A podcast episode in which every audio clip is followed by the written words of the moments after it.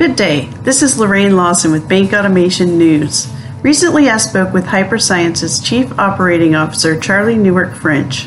Hyperscience is an automation company that leverages machine learning instead of bots to automate opening accounts, the Know Your Customer process, and anti money laundering verification.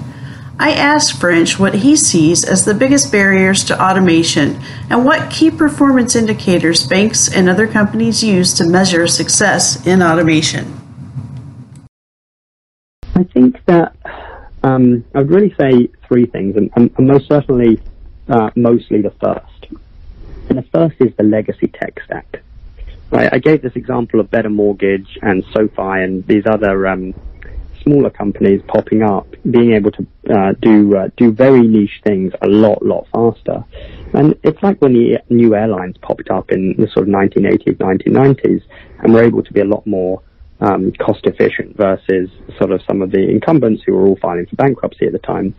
They were just unencumbered by a whole series of, of stuff. And for the for this space, it is un- un- unencumbered by a legacy tech stack. Like small changes for large banks are very very tough.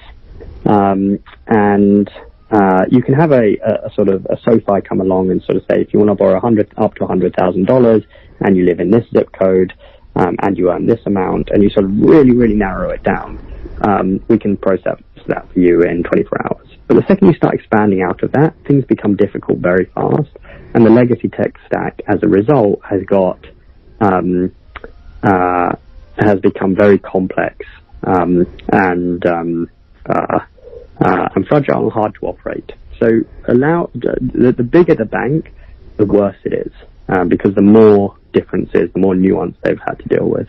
Our aim is to um, uh, to make change possible, right? So of the um, hundred different software or systems or databases or data entry um, uh, uh, software that's used or databases that are used, um, you want to sub out one with our model, it should be possible. That's out the way that we conceive it.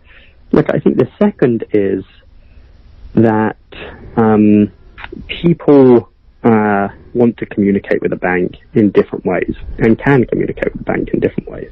And I think a lot of uh, um, uh, um, again, the likes of a better mortgage is able to say, right, if you're able to put all of this in online and only communicate to us, to us via this one form, um, that's great. Um, a big bank, I mean, 2% of our, uh, what we process is faxes, right? I say that for the just pure absurdity of it. I didn't even know faxes existed still until about two or three years ago. Um, but some people want to physically mail stuff in. Some people want to take a picture on their iPhone and it's kind of skewed and doesn't, uh, doesn't go into an OCR engine, um, at all. Some people want to submit part of their data um, via an email and some part of it via calling somebody up um, and submitting it uh, that way. And you have this sort of diverse um, set of documents and data coming in. And the, the sort of harder that is, the faster the likes of a bots break down. And good luck saying to a, a large bank will only accept, um, or the, ba- the customers of a large bank will only accept data in this exact format. It just won't work. Uh, so, so that's the second. And again, machine learning is the only way to do that. Um, I mean, if you think of uh, if you think of doing even proof of identification, the number of documents that can be submitted for proof of verification, um, uh, from passports that were issued in different years and have things in slightly different places to um, uh, driving licenses that are different by every state, by every year. Uh, the number of sort of custom code you'd need to write to say, look at the top right and take the last seven digits of this exact uh, pixel set. Um, just makes bots and kind of an unmanageable way to try to solve that uh, problem. So the first is um, legacy tech stack. The first is customers want more and more freedom on um, how to communicate with um, uh, customers, and the, the third is is is, is really a, a, sort of systemic issue where everyone knows the problem, right? All three of us on this call, everyone in a bank, everyone in the world knows the problem. It takes six weeks to file a mortgage. It takes two years to file a uh, social security disability claim. It takes up to three months at the largest insurance companies to file an insurance claim. We all see the problem.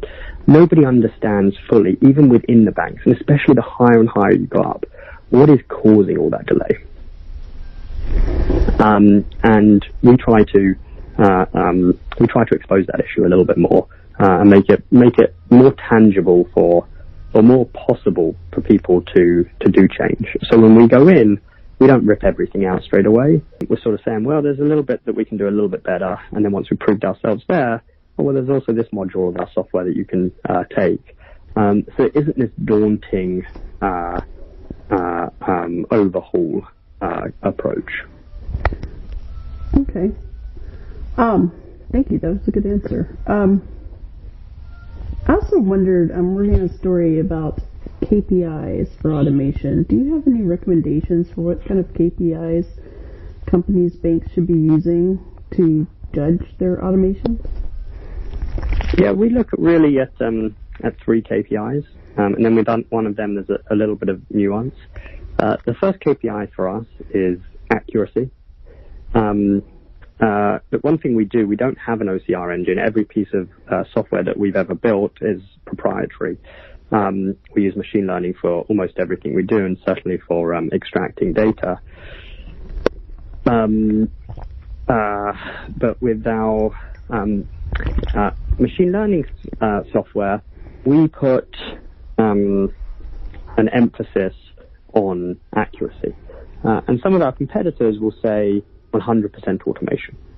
And for us, 100% automation really means 0% automation because there is no way, um, unless it is a super specific task, uh, uh, a super specific task, in which case it is just um, a very, very custom piece of code which has existed for 30 or 40 years. Um, but there is no way that automation software can do everything with 100% accuracy.